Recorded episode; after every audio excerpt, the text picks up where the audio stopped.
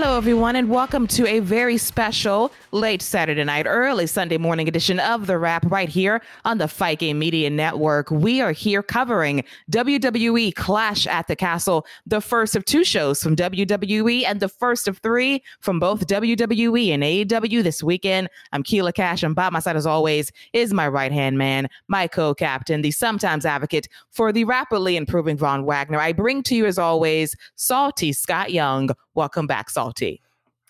Thank you, Keila. It's always a pleasure to chop it up and talk all things WWE with you. And man, I, I was especially happy to talk about this show. I am still salty Scott after the main event because, yes, I'm upset too, but what a really enjoyable show today. It was an easy breezy show to watch, a great three hour show. The main event will leave a lot to be desired, especially the last five minutes. But I thought this was a strong show from WWE going down live from Principality Stadium in Cardiff, Wales, a beautiful venue. And apparently there are no pyrotechnics allowed in that particular stadium. We got some smoke, we got some fake pyro sounds, but no fireworks for this particular show, at least in terms of the pyrotechnics of it all. Yeah, you know, I I, I was wondering because I would hear the, the big bang, and then you know, usually they would go to like the wide shot of the fireworks outside the stadiums, and I didn't get it, and I you know I was wondering what was going on. I thought maybe it was just Kevin Dunn being Kevin Dunn, so I didn't pay much attention. I just thought he was just doing his normal job he does of not getting the right shot. But you know, obviously that was the reason. I it's kind of weird that you think about it. They have this huge stadium and you can't use any pyro. Yeah, very disappointing. I think Cody might have cried realizing my $5 million of pyro can't go off in this particular building. And Roman, his own budget couldn't go to this building either today. You say you say Cody cried. Cody was uh, was was given a sigh of relief. That dude was like, "Whew! I don't have to give my entrance and throw my hands out and a pyro come behind me. Oh, this is great. I don't have to worry about nobody messing up my timing. I could do everything. On, this would have been, you know, whew, thank goodness."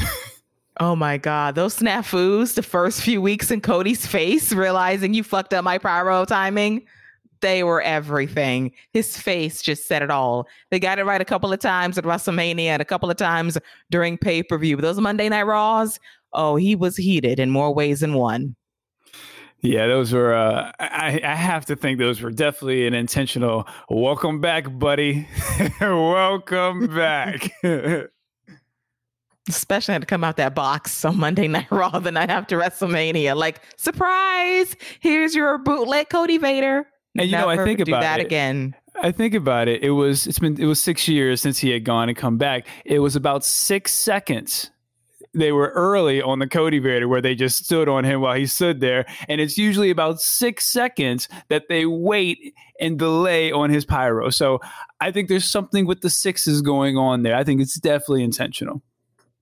Indeed, it is. Hopefully, that won't happen when he comes back. And we bring up Cody because apparently he is the only guy left to do what needs to be done. We'll get to that later in the show, but I do want to talk about the opening match from Clash at the Castle, which was a surprise in the form of Madcap Moss and the Street Profits versus the Alpha Academy and Austin Theory, who got back his first name. I could not believe it, Scott. You know, little things mean a lot, and him get him being Austin Theory again, just just a nice little thing to have back. And the match itself was a nice thing to see. wasn't expecting it on the pre-show, and uh, very enjoyable match. I Madcap Moss, man, that guy is just a ball of energy, and he the crowd really feeds off of him. I I really hope Triple H has something for him because the crowd reacts really well to him. Street Profits are great. Um, Chad Gable he's he's incredible. So I I thought that was a really enjoyable six man. That that blockbuster flip all over the top rope by Montez Ford, beautiful. Ridiculous. We've seen him doing it in the ring, but to flip out of the ring, right, to do a blockbuster on top of everybody else was stunning. Followed by the frog splash on top of Chad Gable for the win. A very impressive match from all six men really a really nice way to set the tone for the evening get the crowd hype and as you mentioned Madcap Moss is so good in terms of hyping up the crowd his offense is super quick the away slam by catching otis of all people mm-hmm. was really impressive as well he really has a lot of potential to be a hoss on smackdown if they change the name. I can't take Madcap seriously, but Riddick Moss, the professional wrestler, he's definitely got something if WWE utilizes it to its fullest potential. Yeah, absolutely. And, you know, the thing that we just have to remember about these people is not everybody has to be this top, top guy, top main event player. I mean, if you keep, if he, he can just be a solid singles baby face that you can have and, and really put anywhere from the mid card to the main event because the crowd is invested in him. And I, I mean, he definitely has main event potential, but if he never gets there, I think that's okay because what he brings and that connection he has with the crowd, just the way he they feed off his energy, that's something that you just can't get with everybody. So you have to take advantage of that. Absolutely. And he's definitely got that with the comeback every time he's in the ring, running the ropes and just hitting his offense as hard as he possibly can. And I noticed on SmackDown a couple of weeks ago in that Fatal Five Way, like when you give the business to Sheamus and you bruise him up, you earn my respect because now you have the potential to be somebody that can be a brute, can be a brawler at some point in your career. Because when you beat up Sheamus and you give him color on his legs and back, you are doing something right. Because it's not easy to make Sheamus bruise unless you hit him really, really hard, as we will learn later in the show. yeah, we definitely found that out. God, that was brutal. But we got to talk about the opener of Clash at the Castle going down live in Cardiff, Wales. A beautiful set, by the way. Love the set design. The interest was nice. The castle aesthetic was very homey as well to rep the island of Cardiff Wales and all the castles associated with it as we kick things off with the Raw Women's Champion Bianca Belair alongside Asuka and Alexa Bliss versus Damage Control. The name is finally revealed in the form of Bayley, Dakota Kai, and Iyo Sky. A very nice way to kick off the show, as this was all about isolating Bianca Belair away from this match outside of her triple moonsault into her opponents for a near fall and the triple suplex spot on Damage Control early on. But eventually, this became about Alexa Bliss being isolated from her team. Asuka and Iyo Sky having moments once again, which are so good with Iyo delivering that springboard missile drop kick and them trading shots back and forth in the ring. And this would lead to the eventual hot tag from Bianca Belair, cleaning house on Bayley and Dakota Kai. But ultimately, the numbers game would get the best of her as she eats not one, not two, but three finishes in order for her to lose to Bayley, her first loss in 2022? So I, you know, I I thought the start of the match was pretty good, and then they just kind of hit a lull. I thought this match went about five minutes too long. It was almost a 20 minute match, and you don't. A longer match doesn't always make it better, especially when you're opening the show when you have a crowd like that. I, I just think a, a faster paced, tighter match is, is kind of what you want. Secondly, Alexa Bliss was right there. I, I know Bianca Belair took three finishers, and the story was she couldn't get in the ring. And as soon as she does, she takes the three finishers and gets taken out. I get it. And you give Bayley the pin, the visual pin over the champ, sets up the. I just, that's so played out old WWE tropes that that's one of the ones that I kind of hoped we got away from, especially with somebody like Bianca Belair. That's somebody that you take care of. And again, I know you went out of your way to protect her, but Alexa Bliss is right there. I, she's she's right there, and I I thought she stood out in this match and not in a really good way. Like her, she threw about fifty punches, and I don't think she throws that great of a punch. I Alexa Bliss really stood out in a, in a negative way for me. And I hope Asuka separates from her because whenever Asuka got in the ring and got to run wild and do some hot tags, the crowd really reacted to her. I just, I don't understand the mindset of pinning the champion in a pay per view like this, and in, a moment like this. You, when you have somebody who can take the pinfall, I, you know that that's just where I'm at. That's one of the tropes I really hope that they were going to abandon. But the match was fine. It was just five minutes too long. Agreed. It definitely dragged in the middle. And Alexa Bliss, I think at one point, Iyo Sky tried to tell her, "Slap me, hit me in the face, do it." She didn't do it. It was very weird. And this whole run for Alexa Bliss since her return hasn't been very good. She had a therapy session when she was no longer Fiend Jr. and she has a doll, and sometimes she doesn't. But her character is not well defined. She's not even the goddess. She's just Alexa Bliss, that does things in the ring and it kind of comes off as cold. Her personality and her charisma is lacking right now. And that used to be her asset. That used to be her go to, that she can talk herself into a matchup that will give you a convincing reason for her to win and for her to be a threat. We see none of that right now. She's just a person. And I thought she probably was the weak, link, the weak link of this match. Unfortunately, Asuka and Bianca Belair tried their best to hold things together. But as you said, longer does not necessarily equal a better match. Cut it down to 15 good minutes, make it a bit more faster pace. You got Iyo Sky in there for crying out loud. She can definitely up the tempo. She can fly. She can really elevate the reactions from this crowd, despite her being a heel. And you know, one other thing that I noticed, and maybe it was just me that noticed it, but Bayley was really in control of this match. Like there were a couple points where you could see Bayley being like, "Hey, you know, Iyo, where you going? Dakota, where you going?" to were a couple double team moves where she had to call them back into the position for stuff like that. So, you know, I just didn't think the match flowed as well. But the crowd was the crowd responded. I thought they responded really well to Bianca Belair. Bayley was the star of the match, so I, I'm a, I wish Bayley would have just pinned Alexa Bliss. Like, you know, I maybe I'm just, I'm overthinking that that aspect of of Bianca getting pinned, but that just that leaves just a really bad taste in my mouth when I'm just I'm one of the people who thinks Bianca is somebody you build a an entire brand around. And if you're building a brand around somebody, they don't take random pinfall losses and, and six and six person matches.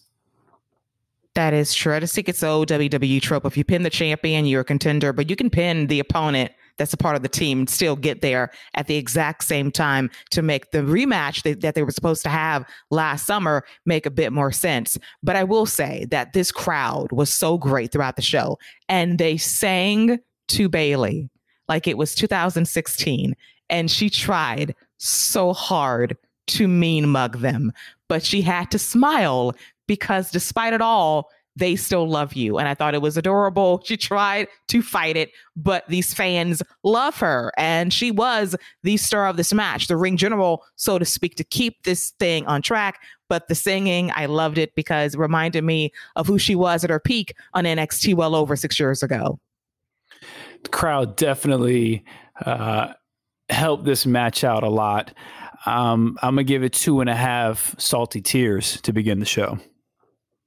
All right, I'll probably go two and three quarter tears. To be fair, to be fair, a good match could have been better with less time and a little less clunkiness, but overall, a nice way to start the show.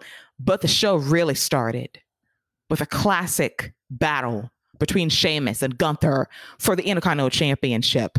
And we got a treat because we got Ludwig Kaiser, my guy, cheddar biscuits all day. But then he brings to us from NXT Giovanni Vinci, the former Fabian Aichner. They're all decked out in black. And Imperium is back, baby. We got Gunther in his black gear. He's right in the middle. Imperium has reunited. It feels so good. And I just love the fact that after we cried about it for months, Imperium is back together. They all have different names. I don't give a shit. But as a unit, they're the same people. And I'm happy that Giovanni's on the main roster because he is going to be a star on SmackDown. SmackDown low key could have some great faction wars ahead of us with Legado getting called up imminent, imminently, the Bloodline, obviously, who added an Uce on today's show. And of course, Imperium that are going to bring so much action and entertainment to Friday nights and Sheamus's crew as well. We got Butch looking like Pete Dunne more and more. I love the dress suit aspect of this crew now. They're all clean cut. They want to whoop ass in a very classy way. So I thought that the introduction of Imperium once again was a nice way to set the tone for this matchup. This uh, was definitely one of the more anticipated matchups of, of, not only I think this show, but really the entire weekend. Because I think this is a matchup people have been asking for for a while. There's a nice story here with Sheamus never winning the Intercontinental Champion, uh, Intercontinental Championship, and Gunther you know, establishing the fact that he wants more competition and he's a physical guy, and we knew the physicality that these two would bring.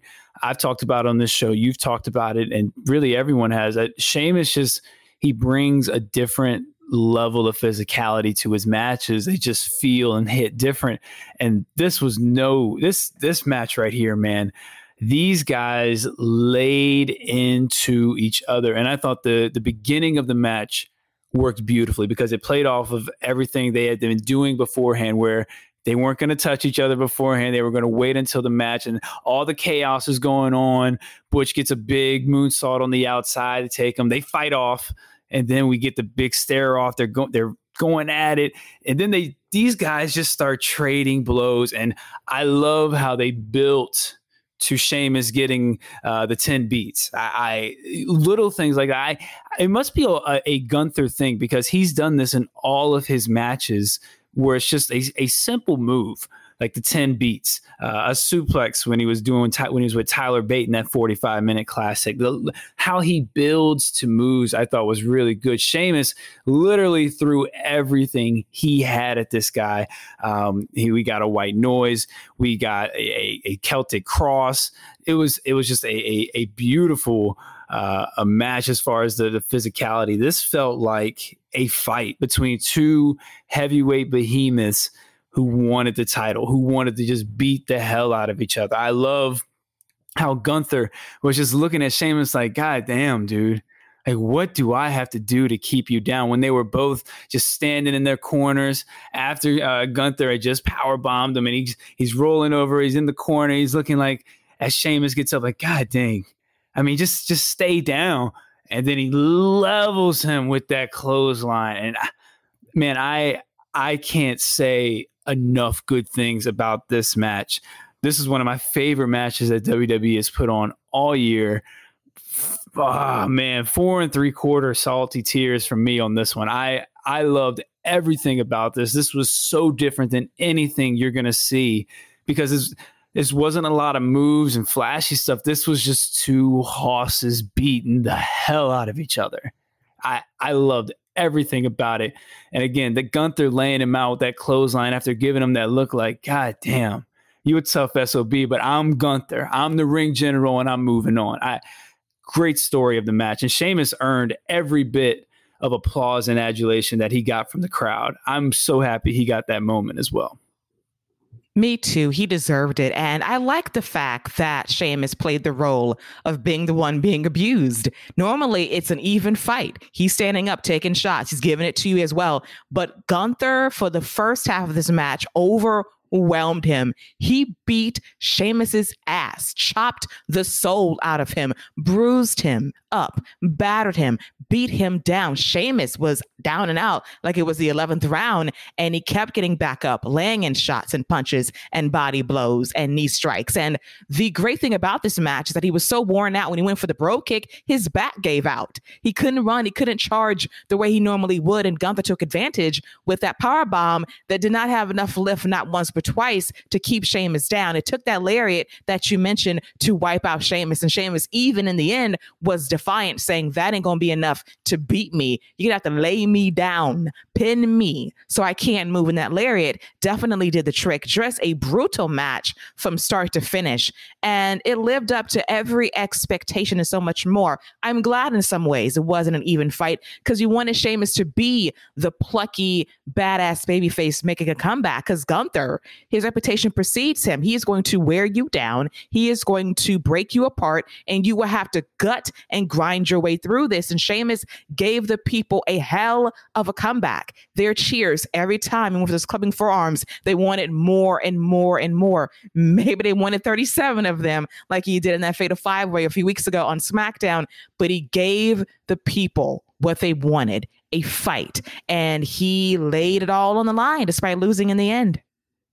You know, you, you you laid out a really good point there about the way the match layout was and how important the match layout was for Sheamus not to be 50-50 with Gunther. Even though, like you mentioned, Sheamus is the guy that's normally, you know, abusing and bruising guys. You know, guys usually have to fight from underneath when they're fighting Sheamus, no matter who it is, because of his physicality. So that story they told of Sheamus being overwhelmed, and it worked because Sheamus being the babyface, he got to sell you don't see that often. You don't see Sheamus selling like that, where he takes a hit and just drops to his knees and is just looking like, oh my God. When you saw his chest and just how red it was from the chops, and then he starts taking them in the back, I, you know, this if they if they genuinely want Sheamus as a babyface going forward back in back in the states, because you know we all know that they will do things very differently overseas in a home country than they will back in the states. And if they want Sheamus to be a babyface, this is a perfect match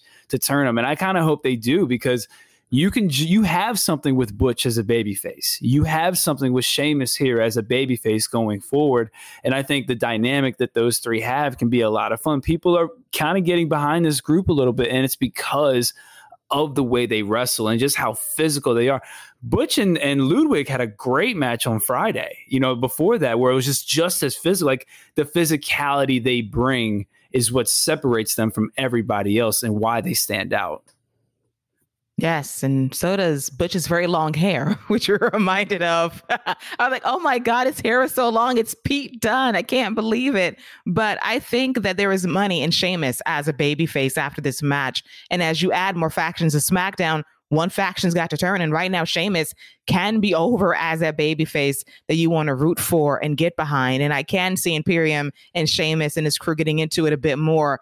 I will say that Ridge Holland this is a great opportunity for you to be under the Imperium learning tree to learn how to work and get your reps in with seasoned vets that will bring out the best in you. But I would love to see Sheamus and Pete Butch Dunne as a tag team against Ludwig and Fabian Aichner, now known as Giovanni Vinci. My God, that would be incredible with Gunther looking for his next opponent along the way. So I'm all for an extended feud involving these two factions. And you know, I think there's a lot of things that you can do with this because I think Ridge Holland could even turn and join Imperium. I mean, I could see Imperium being like, "Yeah, we could take a big guy like that, a big muscle like that, and then we can get to your tag team." And me personally, you know, and we're gonna get to it later.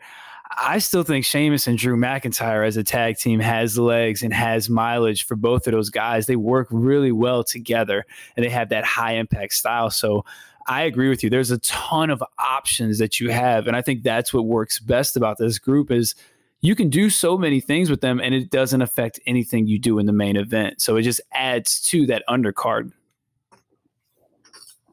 and it's a great way to strengthen it at the same time because right. you ain't got to be in the main event scene, but to have a strong upper mid card to drive things on TV, that's equally as important. And let's not forget Viking Raiders too. There are valuable tag teams on SmackDown that are being rebuilt back up. And that is going to be maybe the secret sauce for this show heading into the fall. They need something. And right now, the tag team ranks might be their ticket, like the SmackDown 620 years ago, which is a nice telltale sign of listen, we don't have the stars right now. People are coming back from injury and vacation and from other things. So don't sleep on SmackDown in the fall. Their tag team division with the Usos and the Sami situation, KO getting involved eventually.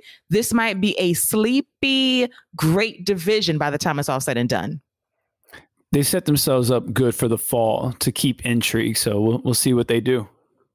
Absolutely. As we move on to the SmackDown Women's Championship match involving Shayna Baszler, the cha- the challenger, versus Liv Morgan, the champion. Now, we have gone in on Liv, not in terms of who she is, but the booking as of late, because we still can't forgive SummerSlam. You tapped out, couldn't hold on. The referee didn't see it. It was bullshit. It made Ronda Rousey into a better babyface in some ways, a badass with an upgraded wardrobe.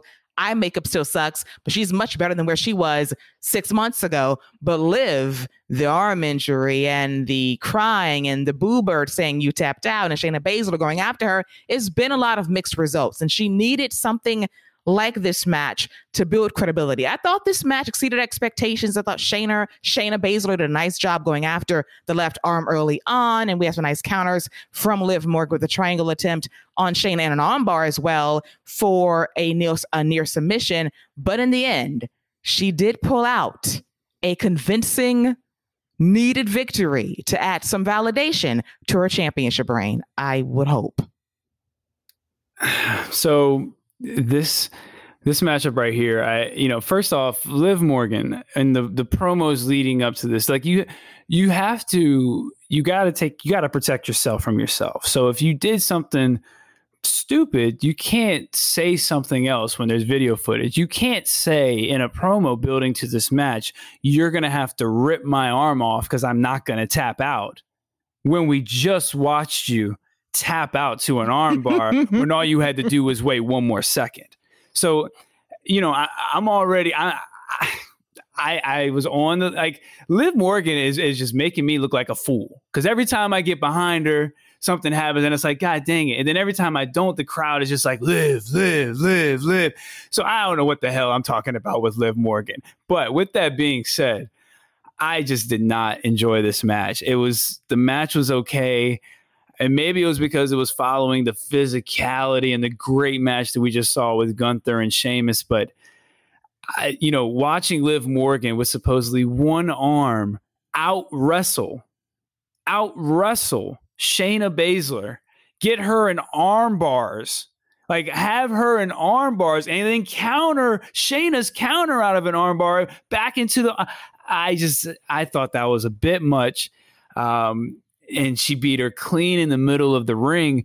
You know, I there's always there's been these questions since Triple H took over about how is he going to treat the the guys and girls who weren't you know his picks, his guys and girls compared to the people that he did. Shayna is somebody that he crowned. You know, Shayna is somebody that he turned into a, a dominant pillar of NXT and has an argument for one of the greatest NXT runs of all time well, like this, I mean, I think this is a very telling thing where he sees something to Liv Morgan, and yeah, she's got a movie coming out where you know she's got a nice little role in that, so that'll be maybe they want to keep the belt on her for that. But I, I just thought I, I feel like there's so there's a story that you started with Ronda and Shayna that it just seemed natural for Shayna to win the belt here to get to Shayna versus Ronda for the belt. I just I thought that was the natural progression of what the seeds were being laid for what we saw on TV. I again, I have no idea what they're doing with Liv Morgan because I just this match was not it, and I don't think Shayna is the sacrificial lamb to be thrown out there to Liv Morgan.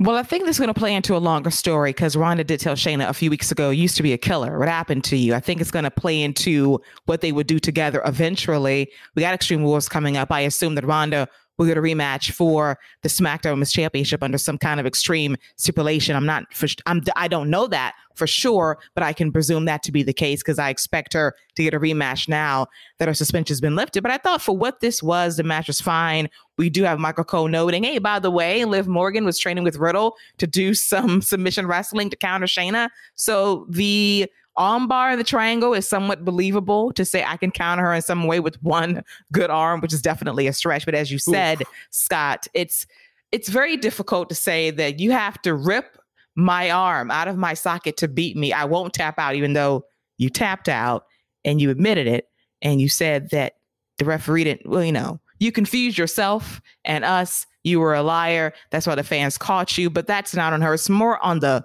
booking and presentation because you want your champion to be booked strongly. You don't want to have that transitional champion vibe when it comes to Liv Morgan. It still feels that way in some instances, but I'm just hoping that we can build on this away from Shayna and back to Ronda and see where we go from here. Because let's not forget, Charlotte Flair is still lurking somewhere, still owed a rematch for her championship as well at some point between now and the end of the year. Well, I'm going to go ahead and tell you, I can't wait for Charlotte to come back because I hope she gives Liv Morgan a big boot and sends her right off into Hollywood. Um, no, I don't want to go off to Hollywood. She's she's a good baby face to have, but uh, you know, the idea that you bring up a good point about that that little nugget that Ronda dropped about used to be a killer and the potential of those two teaming up because I think those two as tag team champions is a lot more feasible of a reason for stars like Sasha Banks and Naomi to return and get those titles back from than a couple plucky underdogs like Raquel and Aliyah. I mean, the story could write itself. Sasha Banks is like, you know, I was fine with Raquel and Aliyah holding them fresh blood, but then Ronda got those titles. And let's just be honest, I don't like you. And you could easily say something like that, and people would be like, yeah, all right, Sasha. You know, and uh, Shayna Baszler can take the pinfall or tap out to the, you know, the bank statement. So, I actually think that would be a great idea for Ronda and Shayna to team up. You keep Ronda out of the main event scene, out of the title picture. The the tag titles automatically get elevated because Ronda is a part of it. And that's what you want. The the person makes the titles, not the other way around. So I I, I hope that is what the plan is because I think that would be a great idea. And then an even better way to introduce uh, Naomi and Sasha and Naomi and Sasha Banks back to the WWE world. I will never forget three years ago was Sasha versus Ronda at the Royal Rumble. And I will never forget Sasha's quote when it came to facing Ronda. She said, didn't mean nothing to me. Didn't care. See what I'm saying? What, what, wasn't my dream match. See what I'm saying? She could easily come out and just be like, I just don't like I just don't like you. So I was like, I'm yeah. coming back.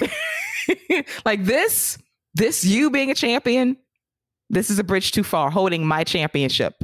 I was the first champion. You, mm-mm, not feeling it. So yeah, there is some real animosity there. I will never forget that quote from Sasha Banks. No, just a match for me. Wasn't a dream match for me that night, even though it was probably one of Ronda's best matches she had in WWE. But Sasha does not have that much love for Ronda Rousey, and for her to come back because of that would make total sense. Because I don't like the, even the suggestion that you bring back Sasha Naomi as heels. That would be dumb as hell.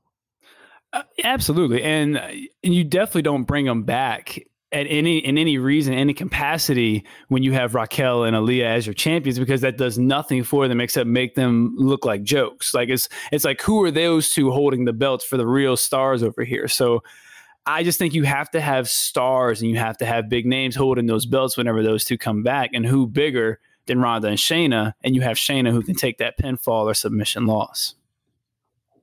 Very, very true indeed. Hopefully, we get that great brainstorm idea, Scott, about what could be whenever Sasha Naomi returns to WWE. Not very soon because of Raquel and Aliyah holding those championships, and still Aliyah pinned the wrong person on Monday. Dakota Kai has a case. I digress on all of that. As we, as we move on to our next matchup, we got Rey and Edge Mysterio. Yes, you heard me. Rey and Edge Mysterio versus Finn Balor and Damian Priest from Judgment Day. And let me tell you something Edge, son, sir, Mr. Copeland, your bright idea to be a heel this year was dumb as hell because listen to the reaction you got as Lucha Edge. You came out there in that mask, happy as hell. You was running like you were 20 years old. The ovation you received. They sang your song and they absolutely loved you. In what world did you ever believe that you could be booed for the rest of your career? It wasn't going to happen. You are a legend emeritus for the rest of your career, sir. You came back from a career threatening neck injury. They were never going to boo you. You were probably outside of Drew McIntyre, the most over man on this show. Yeah, I you know I don't I don't think you can ever turn Edge heel again after that reaction. And you mentioned he came out as El Diablo with the mask on, and I was a little worried because I was like, dude, you know, you got a long entrance ramp you got to get down, and you running both sides of the field full length, and he he was moving. I mean, there was no stop. That was that guy was fired up, and I mean that's that's the ultra baby face, right? That's that's the that's the ultimate uh baby face kind of uh, you know the energy that you want to give off that i mean look at that look at that and look how they and you mentioned how the crowd fed off of that. They were singing this man's entrance. Uh, no no no handouts with the words on them either just you know naturally off of memory. Uh, it was it was a great great moment. Uh, him and Rey Mysterio both got great entrances. I I thought Judgment Day's entrance was great too and I I'm loving how they're making Rhea the central figure of this entire thing while still keeping Finn and Damian as you know not quite equals but they're not minions. They're not henchmen because they could definitely do their own thing. So i i like the progression that each group has each of the trios has made as far as edge accepting that you're just going to be the baby face going forward and judgment day tweaking little things to make their group more in sync and a little bit more dynamic on its own with losing the biggest name that it's had that it had Yes, they still keep custody of Alter Bridge. They get two checks in one match. It's amazing. So they win. And I love the Judgment Day entrance and the end of this match and the fallout that might have been my favorite Judgment Day moment to date because, yeah, we can be vicious, but we can be total hams at the same time. And I loved it. We'll get to it shortly. But the body of this match is very good. Rey and Edge work great together, giving me 20 years ago vibes as a great tag team on SmackDown. And we got some Dominic interference towards the end of this match as Rhea Ripley with zero chill beat this man's ass. I mean, she punched the shit out of him, threw him around, threw him against a barricade, stopped him until Rey Mysterio says, No more. I would to pay you against a barricade Rhea by way of Dominic. Don't touch my son. You know, th- this match didn't really make a lot of sense. If we're, especially when you go into the finish of the match, uh, the body of the match I thought was really good. I, I, thought the action was really good until we got to the finish. I, I loved uh, Edge spearing him through the ropes. Edge and Rey Mysterio doing some double teams as uh, Edge kind of power bomb moonsault Rey Mysterio to the outside to take both out. So there was some good work there you know, Rhea Ripley didn't do a lot on the outside, but you got babyface Dominic at every turn trying to grab a leg and and, and you know do a takedown. it, was it was so backwards from what should have been going on. And and let me tell you, Rey Mysterio and Edge, not one objection. I didn't see one of them be like, Dominic, what are you doing? Not one of them. They was a cool dude. That's great.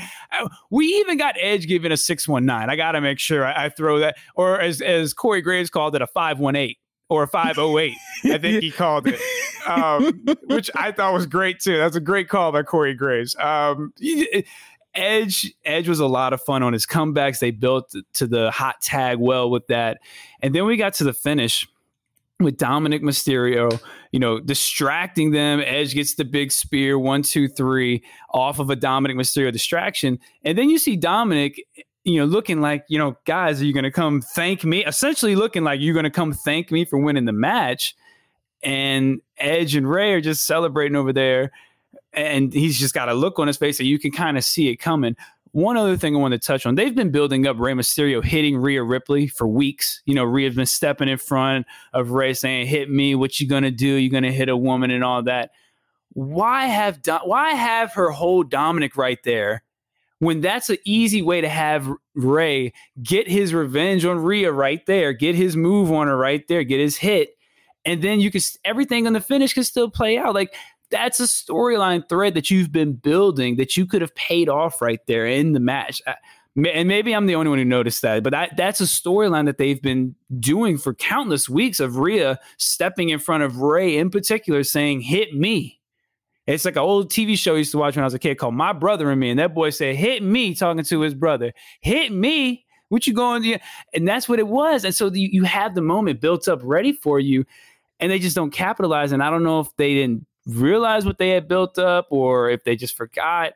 But then we get Dominic, and you know, they win the match, and Dominic goes and he low blows Edge. And let me tell you, Edge gives a beautiful facial as he looks at Dominic like, you son of a gun. you got me. Dominic loses a shoe, throws the other shoe. So I don't know if that's I don't know what all that was about. I guess he I guess the shoe is a part of the thing. And then he gives the best move, best clothesline he's ever given in his short career as he laid his father out with that stiff clothesline. And you mentioned the judgment day just cackling in the back.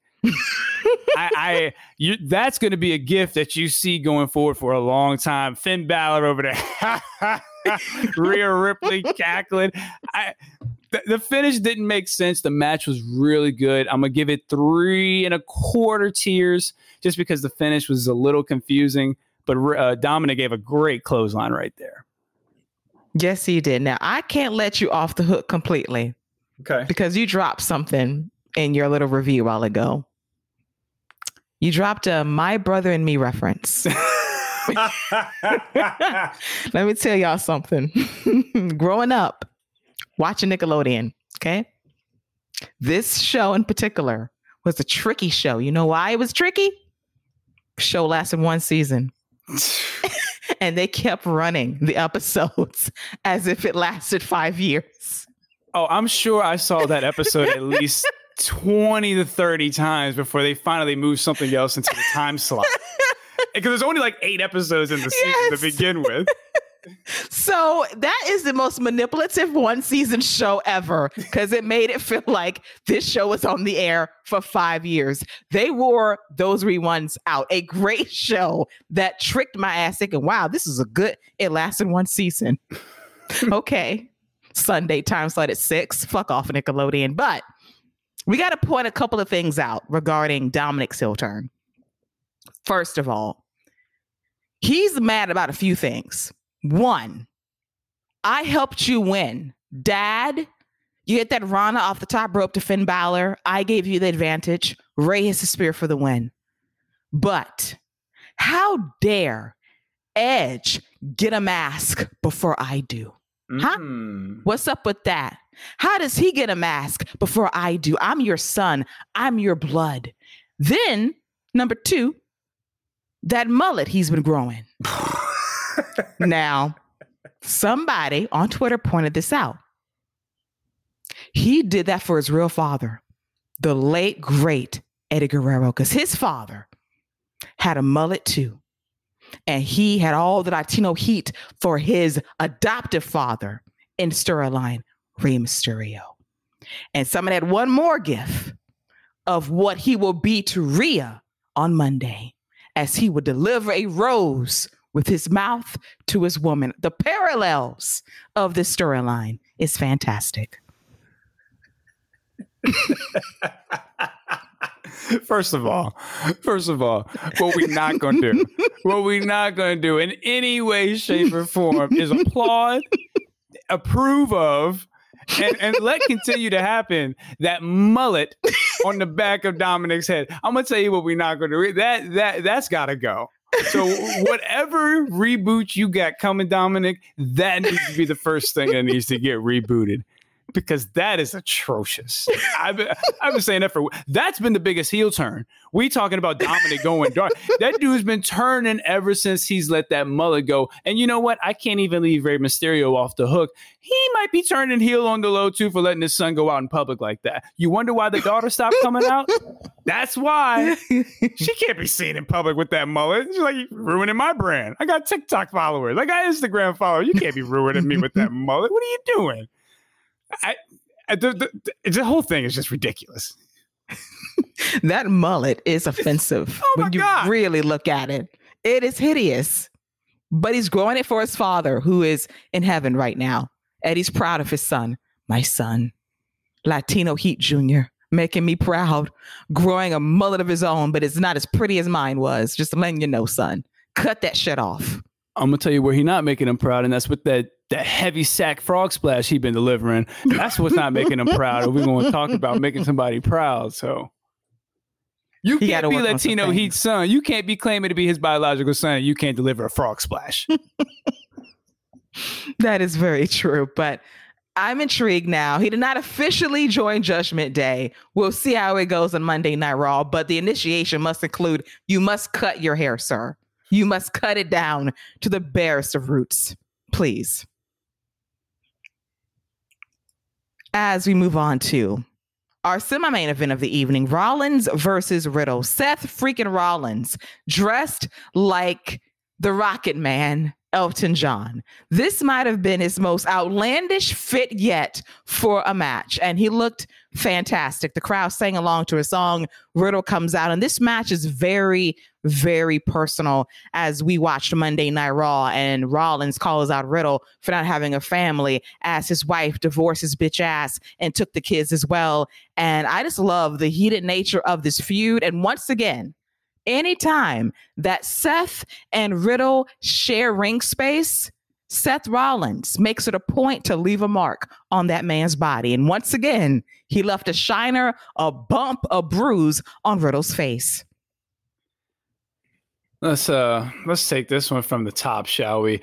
I uh we got to talk about Seth Rollins and his Rocket Man Elton John get up that he had going on there. Um this guy just has just be rocking. The worst part is the flames and everything fit with the graphic that went underneath him when he threw his hands out. It looked like that was his breath that breathed out there. So what do you know? I, I love the intensity of this match. I am so glad that they held this off from SummerSlam because it's been built up really well. And the crowd was really got really invested, especially towards the end of this match. Um, I thought Riddle did a good job of ex, you know, kind of expressing that he can't wait to get his hands on him. Even before Rollins got in the ring, he was on the ropes. He never really let him get comfortable. They didn't start up with a, uh, you know, some headlocks and stuff. It was all punches and kicks, and it was just a physical match right off the bat. Um, this was probably my second favorite match of the night, to be honest with you. Um, and that's only because of the finish of the main event. But yeah, this is probably my second favorite match of the night, and I I think this match, I, you know, I, am gonna say this every pay per view, and it feels like I'm, I am.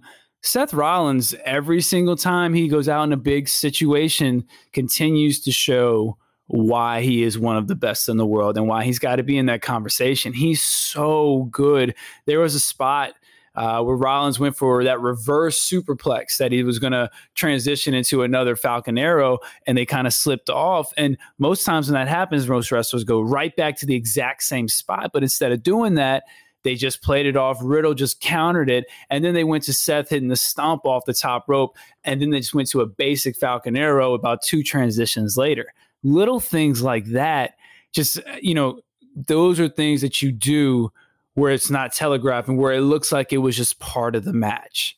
And maybe it was, you know, but I, I to me it just looked like a great, you know, hey, we we slipped off, but we can we can work with that. We can work with that. Just play off of it. And I, I thought this this match was just excellent. The the the finish of it with uh with Roll, with Riddle coming back into the ring after getting Rollins on the outside, hitting him with the stomp there.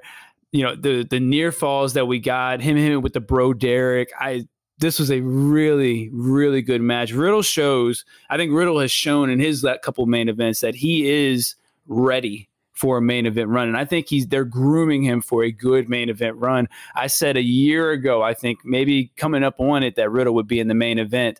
And he's not quite there, but I think we're setting him up to really get solidified there he's definitely on the cusp of being a main eventer. And Seth Rollins is so great. He broke out the bro Derek, as you mentioned, the pedigree for a near fall. Love the counter into the superplex into the Fisherman's Buster that Riddle landed on Rollins as well. But the story of this match was Riddle's emotions getting the best of him because Rollins triggered him by saying, once again, your family left for you, your wife divorced you, you're a goddamn loser. That sets off Riddle a bit more, but it's a bit too much for him as Riddle is going to get dropped with a draping DDT through the ropes and in a great troll spot. Seth cost for an RKO. If he actually hit it, I would have cried because it would have been amazing, the ultimate troll job. But that second rope curb stomp mm. was fantastic. And the bruise and the bump on Riddle's head.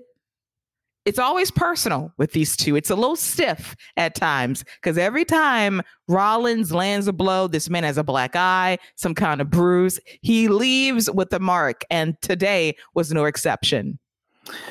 Let me tell you, those forearms that they were exchanging and them knees, they were they were connecting. There was not a lot of air in between those strikes, and uh, again, that all added to the match. That kind of blurred lines of you know how how physical are they going to get with each other, you know, and I I just think that all added to it, and it was a, a really good call to hold off on this match. It would have just been lost in SummerSlam because SummerSlam was a loaded show on this card, it's going to stand out a little bit. It's going to be one of the better matches that we talk about. And Rollins needed a win. He doesn't win. I think this might be his first win he's had on pay per view all year, if I think about it. Um, so Riddle can take the loss, and I do love Rollins, the mind games. That's we see some of the architect coming back where he plays these mind games, uh, the draping DDT, or he, he started singing, and I would have liked for for Riddle to hit an RKO. I think that would have been a really nice near fall that the crowd would have bought into. But yeah, that that second rope curb stomp, I don't know if I've ever seen a second rope curb stomp from from Rollins at least. I haven't either. I would love to see an avalanche one just for the hell of it one day very soon. That would be sickening. That needs to be for a championship match, preferably against Roman Reigns. That would be like an awesome moment. We need the avalanche curb stomp to really end a match very, very soon. Well, if if he hits that, then he got to win the title because you can't hit that and not win. Yes, there are levels to this. Literally, you go from the second rope, third rope. That's a lock to win a championship. Maybe it happen sometime next year. As I think he is one of a few guys that can get a win over Roman Reigns whenever the time calls for it. But a great semi-main event between Rollins and Riddle. Great chemistry great matchup. And Rollins is just one of the best in the world, period, when it comes to match layout and making you hate him in the best possible way, even though I think he was more over than Riddle on this particular night in Cardiff Wales. Yeah, and I, I, think that just that's just his standing as a main eventer. Who I mean, whenever the whenever WWE is ready, they have a baby face in Seth Rollins. He is the ultimate, the ultimate main event utility guy because you can put him in the main event as a baby face or heel, or you can put him down in the mid card too. So he's the ultimate utility guy he would be over either way. And I think that WWE realizes that when the time is right, he would be a great babyface. I've been saying that for a while as well, that I think there is money in him being over with the people heartedly. The time will call for it. And when he's over, he's over. And I just think that that time is coming sooner rather than later with a lot of moving pieces still to come between now and next year's WrestleMania. As we segue to the main event of Clash at the Castle, the highly anticipated match between Drew McIntyre and the undisputed WWE Universal Champion Roman Reigns, 732 days and counting as champ, two years dating back to payback 2020 when he beat Braun Strowman to become the new champion. And this match was highly anticipated. Now, before the match really took place months ago, there was a sea change of will it be more pro Roman versus Drew McIntyre? Last night, this crowd was all in on Drew McIntyre, and we got the dream for the first time in a very long time, even if it was for a minute. We heard Broken Dreams playing footage of Drew's career, then to now I got chills. I love that song. They waited until the perfect moment to play it. It was epic. Then he gets his regular entrance. I thought that was special because we've been begging for Broken Dreams for so long. So has he. That was a nice touch heading into this championship match. Yeah, this uh this definitely had a big fight feel. Um also I wanted to give Rollins and Riddle four and a half tears. Uh, yeah, this this had big big fight field. This felt like a main event, uh, and you know I, am not gonna lie, they, they they got me. They did what they were supposed to do. They had me completely hooked, and I just knew it felt like one of those nights where something big was coming, where a big change was coming, and I I was sold on Drew McIntyre winning from him getting the broken dreams to the long entrance to him just soaking in the adulation to him getting his name sung. I you know, I, I thought they did a really good job of presenting both guys as the top guys in the company. And you know, at least that's how they presented them both. And so I, I, thought this this match was really, really good and it built well. Again, this is probably another match that you could have shaved a few minutes off. You know, longer doesn't always necessarily mean better, but it did build very well. The crescendo I thought built really well wasn't a fan of the ending as far as how that played out. Um, and that and that is purely me as a fan saying I thought it was Drew's night, and that is a testament to. I think that's what you want. Like Roman is the heel. He is he is the biggest name in the company, but he is the heel, and you want your heel to. You want to feel like, man, I thought he was going to get it. Who who is going to be that baby face? Because now you beat Drew and it's and you know and, and essentially they've set up as his backyard, even though it's not his home country. But and then you've got whoever wins and beats him, whoever that baby face is, it's going to mean more because of who's Ro- who Roman has beaten now. And the list is smaller, but when the list is smaller, it makes it mean more because it's like not everybody's beating this guy. I still don't know if it was the right move for Drew not to win the match. I'm conflicted too. I'm a big Drew McIntyre fan. I have wanted him to win this championship for so long. To win it in the UK would mean so much, but at the same time, I'm a realist. And Roman Reigns has been champion for over two years now. And I think they're going to wait until next year's WrestleMania to dethrone him. And the man to do the job is Cody Rhodes. It's kind of prophesized. He's going to win the Royal Rumble, move on to WrestleMania, beat Roman Reigns. There is more than one Warrior family fighting a bloodline versus the Rhodes bloodline. Two dynasties going head to head. That is how you build the match at WrestleMania. Of course, I would love to see Drew McIntyre win. I'm a big fan of his. He was so over last night, and they tried to give you every possible near fall to make you believe he had this. Kicking out of spears, hitting claymores for near falls, hitting a spear through the barricade. We got a great did the fans flip spot with a water bottle but it was carrying across. I'm like, what the hell going on here? But thankfully, that was in storyline and not fans acting out. And then we even got a Money in the Bank attempted cash in by Austin Theory because Lil Naitch every month, Lil Naitch takes a bump. He just gets hit.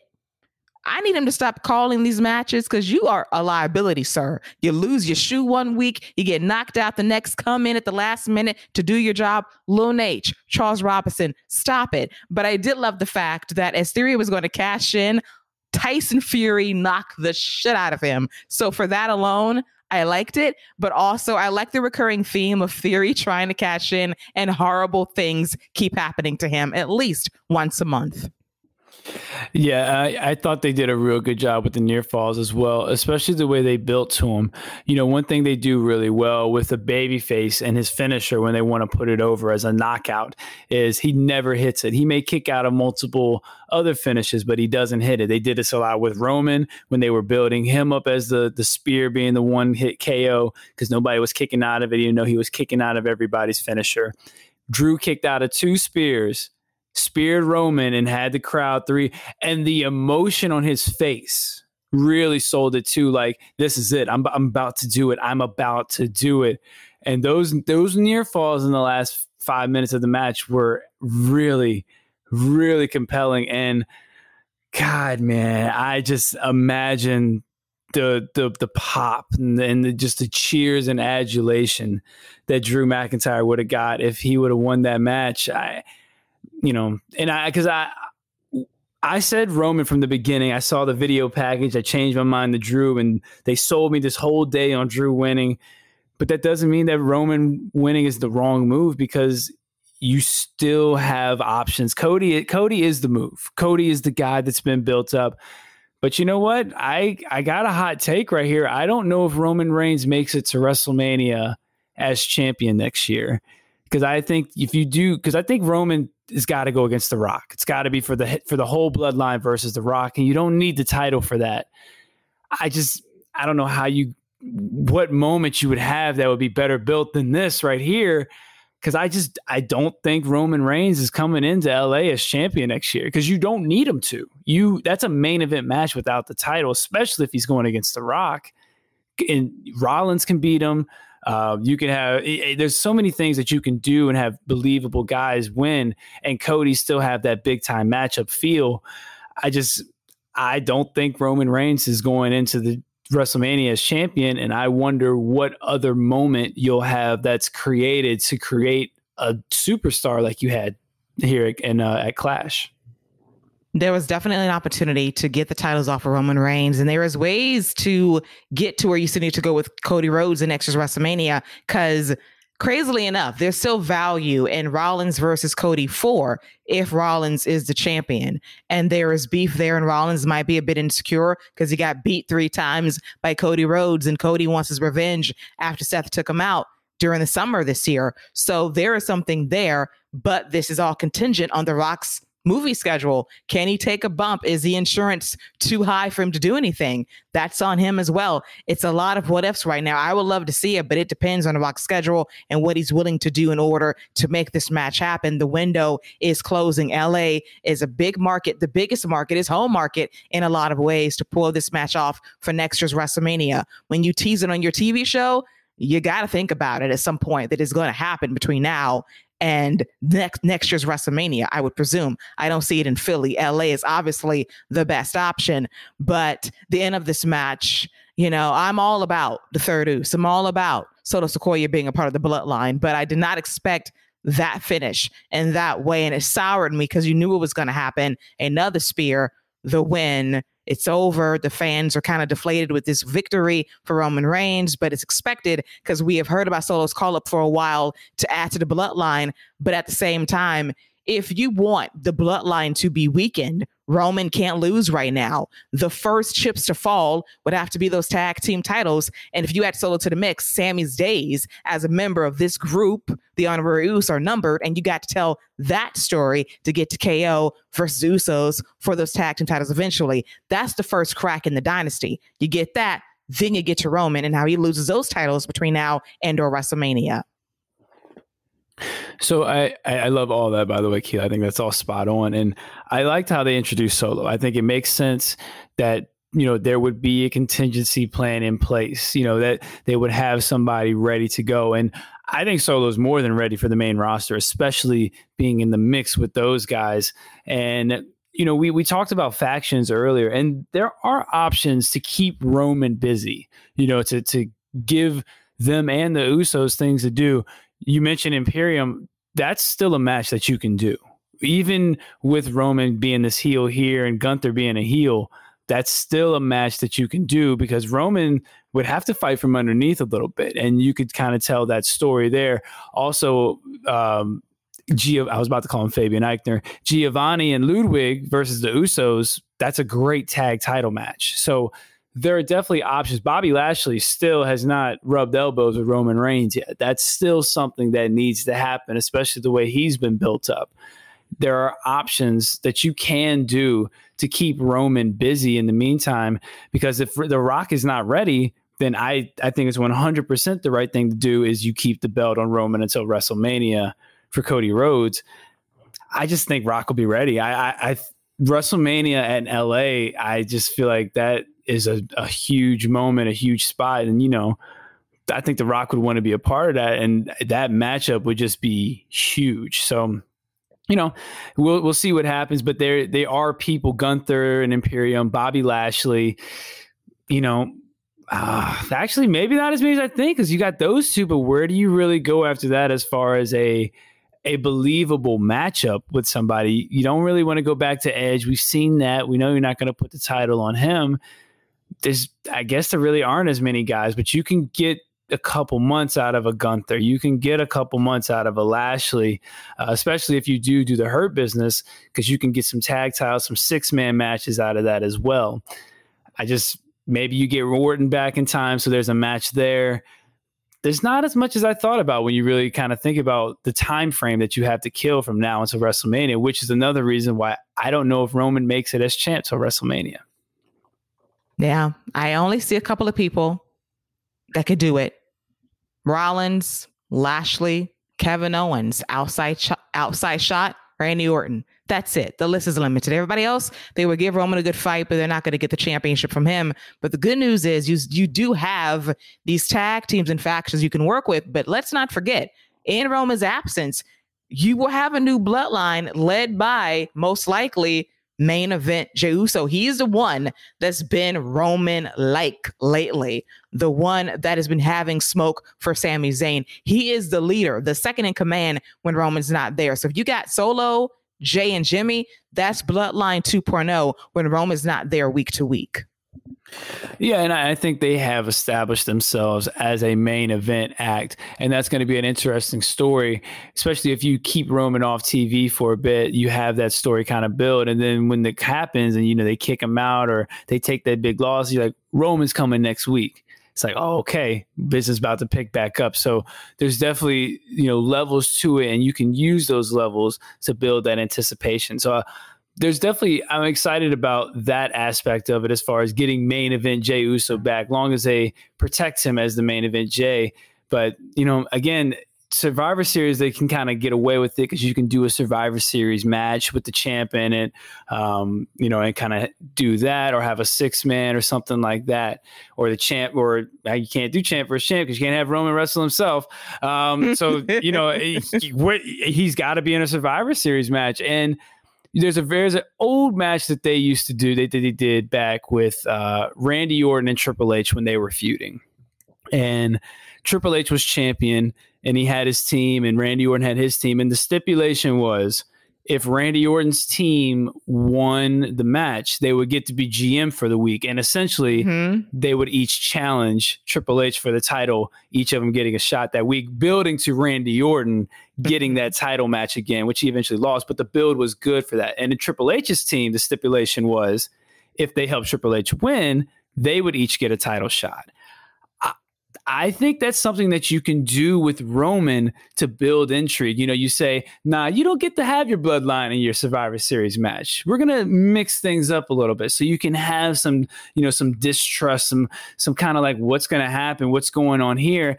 And I think that's an intriguing way to have your champion be a part of the match and maybe build a baby face up on the other side because Roman can walk out the match. Let's keep it 100. You know, he can walk out the match and leave one of those heels by themselves. So there, you know, there are things you can do, and I just think that's an interesting concept that you can do to fill time and you don't have to run through matchups. Like we don't have to waste another Rollins Roman matchup when you have ideas like that, especially when Triple H is in charge and he was a part of that idea and it was a great idea. And we got like that one week babyface Batista push on Raw yeah. that gave us what will be at that year's WrestleMania. So, oh, the, the, the storytelling back then was so good. Oh, the layers, the flashbacks. I miss it. That was a genius stipulation back then. GM for a week. Batista give us a tease of what could be, and and then it then it was eventually. Oh, Triple H, remember when storytelling was good back then to tell your own story at that year's WrestleMania in LA, no less. And the thing is with, with Triple H, um, you know, his, you know, we talk about the reigns that he had and he didn't put a lot of people over, but a lot of, well, not a lot, but some of the stories that they had in the builds to it were really good. He just never finished the job. And that's why it's not remembered as fondly, like that story right there. Nobody was going to remember it because nothing came of it. It didn't end up mattering in the long, in, in the end game.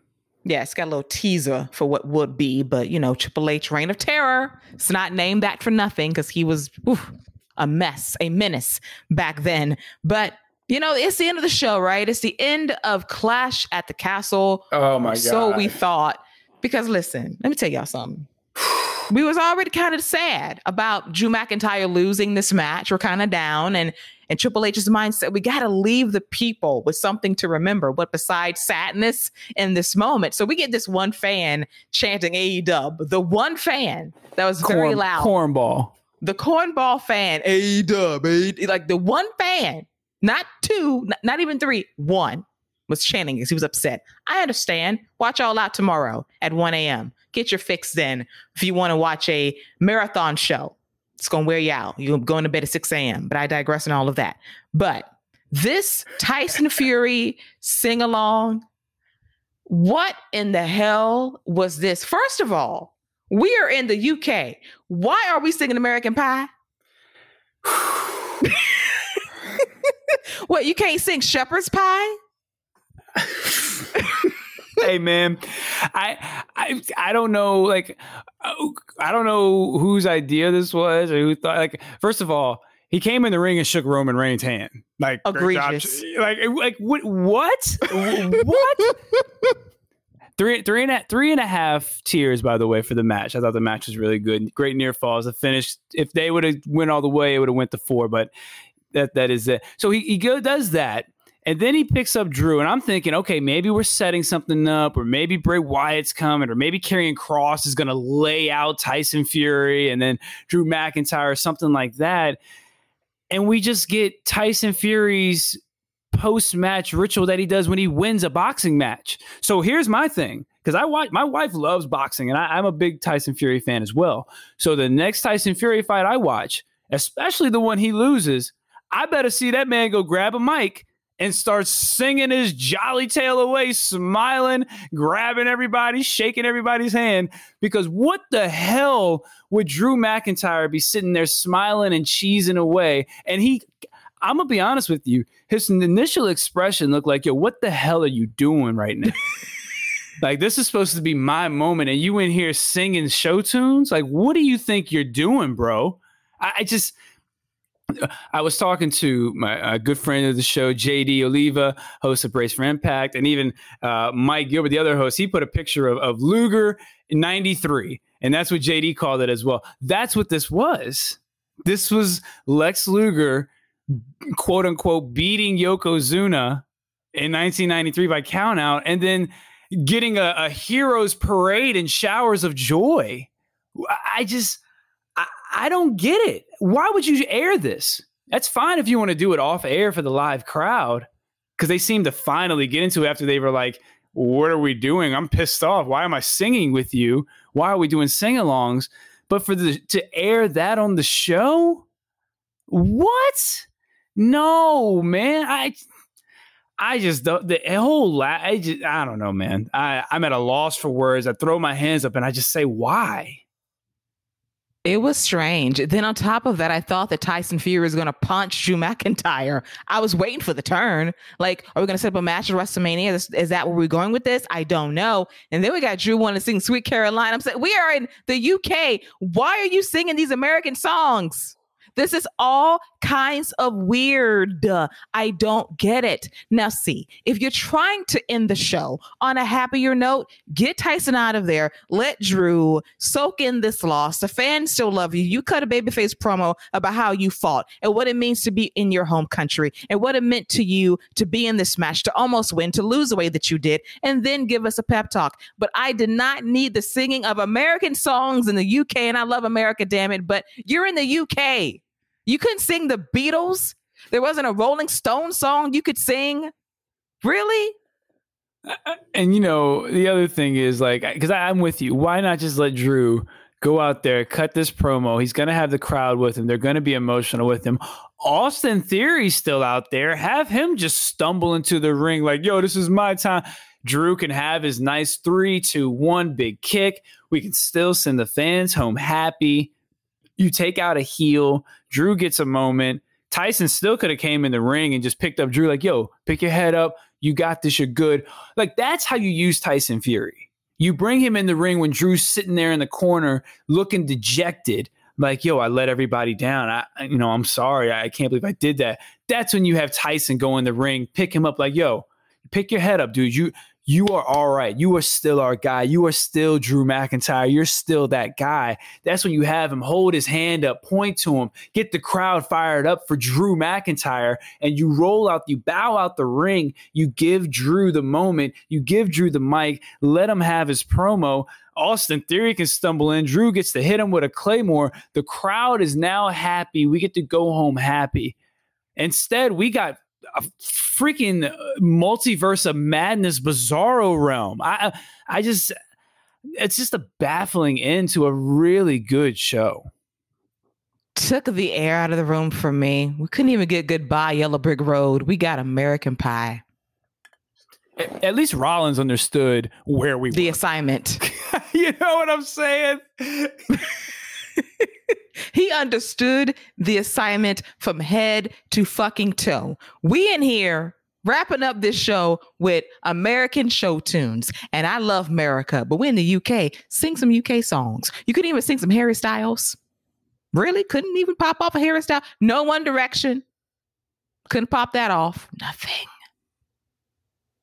Disappointing. Well, if they would have started singing One Direction, to be fair, I would have had no idea. so I'd have been like, all right, what Spice Girls. I could take a Spice okay. Girl song. Okay. See, I would have, I would have, I would have rocked with the Spice. I would have rocked with that, and I bet you the crowd would have started getting into that too. I see, but then again, that would have got that might have got Tyson and uh, Claymore. It's true, true, true. Sing some Adele. Somebody that's from your country. God, but what a strange way to end the show. And because of this, I think I, I have to lower my tears a bit a bit towards the end of this review. So Scott, what is your final score for this show on your tear scale? On your t- I ah. can't say the word on your tears scale. What is your final tally? So again, I would have gave this probably like a seven point five if if if they had cut the show off after Roman won the match which I'm okay with him and Solo walking up. He gives that grin and all that. If they had cut the show off right there, it's a 7.5 because I thought I thought it was a really good show. I mean, even the main event it was a little disappointing with the finish, but the match was still really good, especially towards the end. But that multiverse eh, shenanigans that they pulled at the end, I got to take a full point off for that. I'm, I'm giving it a 6.5. I'm going to be a little bit nicer and give it seven tears out of 10, it would have gotten maybe a 7.5 or 8 if not for a couple of finishes that left a lot to be desired. That last five minutes of that show mm. could have been thrown away because I'm like Drew McIntyre. Are we still on the air? If we are, cut the camera off right now. Cut it off. Peacock, cut the feed because it was so unnecessary unneeded and it just took away from the main event. If he was going to lose, fine. Let him do the speech. Let him get the ovation like Sheamus Scott. They would have showed him love. There's no doubt about that. Let's not add some cushion with some American show tunes. No, just no. just a just a an absolutely terrible idea uh, that they had. Um, Keila, let me ask you this: What was your match of the night? My match of the night will go to Sheamus and Gunther for the IC title. That was a great bruising battle between two guys that knows nothing but violence.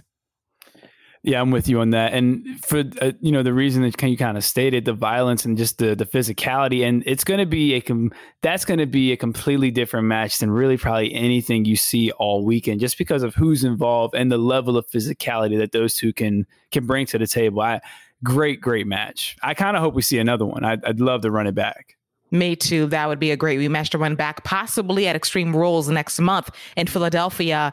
And this wraps up our review of the Clash at the Castle event going down live from Cardiff, Wales. A very good show with a very perplexing last five minutes. But, you know, this is WWE. They're going to do some things that we like and don't like. But all in all, I do like where we're going here. You got to think long game. I know there are some issues about WWE playing with people's emotions to get you to care. That's the purpose. Give people a reason to care about these matches. You're not going to be guaranteed a favorable outcome because somebody is in their hometown. There is a long game storyline in WWE regarding Roman Reigns and those titles that are not affecting the ticket sales whatsoever for these house shows, these TV shows, and our pay-per-views. When he's on and not on these cards, things are selling. The television ratings, especially for Monday Night Raw, are going up. SmackDown should be a bit better with preseason football being over with now, but despite it all, you are trying to build trust. And the trust comes with giving you a reason to care. Is the outcome going to be guaranteed to you in a favorable way? Not always. I do have my question marks regarding some booking decisions, but on the whole, they're trying to make you care and invest for these shows every single month. And for that, we're in a better place than we were a month ago. You know, when Triple H did take over, I kind of said that this was going to be kind of the starting point because I I, oh, I really felt like they had plans established to this point, and I kind of felt like this was going to be where we really see what Triple H's vision is going to be going forward. Um, and I, I, still believe that. Like, I think we're gonna. I think this coming week, you know, there's a rumor that Braun Strowman could be returning, and, and there's other people that could be returning. So I think we're gonna kind of see what need what we kind of what Triple H's full vision is going to be because I still don't think we've got a full roster of what he wants, of all the guys and girls that he wants on the roster. So there are a lot of questions, and I think there are even more questions after this show. And that is a good thing. And and to the fans, you know, who said that they won't be back, you know, this was the last time they're going to give WWE a chance. I'll see you in a couple weeks. Same said the same thing at the Royal Rumble. We said the same thing. We buried that show. That was by far the worst show that WWE produced because you brought back a lot of casual fans and they delivered that crap of a show. I think the rest of the way through this year have been very strong shows. Booking has been herky jerky here or there. TV shows can tend to fall flat sometimes. But I think on the whole, ever since WrestleMania, every big WWE show is delivered in some way. You're gonna have some level of disappointment. Everything is not is not gonna go smoothly. I would prefer things to happen certain way with Drew McIntyre winning, but this is a long term vision for WWE, and they're not going to book a one month reign for Drew McIntyre because to me, that would be a disservice. I want this man to have a long, lengthy run whenever the time calls for it. Once again, it wasn't meant to be on this night. I wish it was, but this is a long term vision that WWE has in mind. And why break it up now when you got more story to tell in a variety of ways? You got stories that needs Roman as champion to get you through the end of the year. You know, I, I, know we need to wrap up, and I'll just say this last thing about Roman Reigns, you know, retaining the title over Drew. Jeff Jarrett said something on his podcast. Um, again, this is, uh, and he said that the reason he was talking about Monty Brown and how they had built him up to be this champion, and the reason he said that they didn't give him the belt, they didn't make him champion, was because they didn't have anybody ready for him to face when he became champion to where he didn't feel like an afterthought, where he still felt like the main event of the show. And I think that is whether it's true or not, I think that kind of thinking though is is very true. Who is ready for Drew? Let's say Drew would have beaten Roman Reigns. Who is ready for Drew McIntyre? What heels are built up for Drew? Seth Rollins, but that's about it. So you really got to kind of keep him. You know, you don't have anybody ready for Drew McIntyre to go against. So as much as I wanted the moment and thought the moment was warranted because of the build, when you think about what was going to come next, it probably was the best decision if you don't have anything planned for this brand new crowning babyface that you just created, but you don't have anything going for him. Because that's been that's a huge problem WWE has had is they create these baby faces and have no plans for them. Look at Liv Morgan. So Exhibit A and what bad booking would do for a babyface and never fails in some ways. And that's a great way to wrap up this show, recapping Clash of the Castle. But don't fear, we'll be back tomorrow via the Patreon with the NXT Worlds Collide show, the second of three shows from WWE and AEW. And I think the zero hour show prior to All Out might be countering this show at 7 Eastern. So it's going to be a busy Sunday. Get your popcorn ready. Another great show from NXT. I expect this show tomorrow to be sneaky great with a couple of standout matches that could be match of the night worthy, if not the weekend when it's all said and done. Carmelo Hayes versus Ricochet. Really excited about the A champion. And I'm kind of nervous about that, to be honest. I think he's going Carmelo Hayes will win, but you know, who knows what, you know, Ricochet could come back and get that belt. Also, I think people will definitely be talking about big, strong boy Tyler Bate after this weekend when he starts tossing Bron Breakker around. And he also brings out the best match Bron Breakker's ever had. Tyler Bate will be the talk of tomorrow, at least until All Out starts. I agree. I think that he's going to have probably one of the greatest performances he's had in WWE, and Bron Breakker might have a transcendent performance against Tyler Bate. I just sense something special. Also, even though I hate the goddamn gimmick, do not sleep on Nathan Frazer and Axiom. That could be a great match tomorrow mm. as well. No, that, that that's actually a, a really good call, especially if they, you know, kind of just let them let them boys go and do their thing. So, and again, they don't need to have 15 minutes. Give them like eight to 10 minutes of just nonstop action. And that's what we want. You don't have to give them 15 minutes. Give me eight to 10 minutes of them just doing their thing. And you're right. That's going to be a really good addition to the card. Yes, up and down. Sleepy good show. I think this might be the rebirth of Black and Gold tomorrow. If Triple H is going to fly his ass on the private jet to get back to Florida to say we are NXT and the, and the Black and Gold pops up, I might cry. Yeah, he's gonna he's gonna throw his hands up and say, "We are NXT again." Poppy, where you at, girl? Sorry, Wale. or or or he's gonna throw his hands up. We are NXT, and you're gonna see Shawn Michaels pop his head up from the bottom again. again. it's definitely a possibility. So we'll see how they do the intro tomorrow as we say goodbye to NXT UK officially. I know it's a sad day, but NXT Europe is coming sometime next year, allegedly. We'll see about that. But for myself and for Scott, that's a wrap on all things Clash of the Castle. Any last words, Scott, before we go? No, you know, Gigi, you working us hard, man. We'll be back at y'all tomorrow. Working us hard. We busy, y'all. We stay busy right here on the Fight Game Media Network and the plus side of things via the Patreon. Drop the five dollars right now to get your sneak peek at tomorrow's Worlds Collide show via our throwback show of NXT Takeover Brooklyn 2, which was a lot of fun last weekend. But we'll be back tomorrow via the Patreon. Sign up now, Fight Game Media.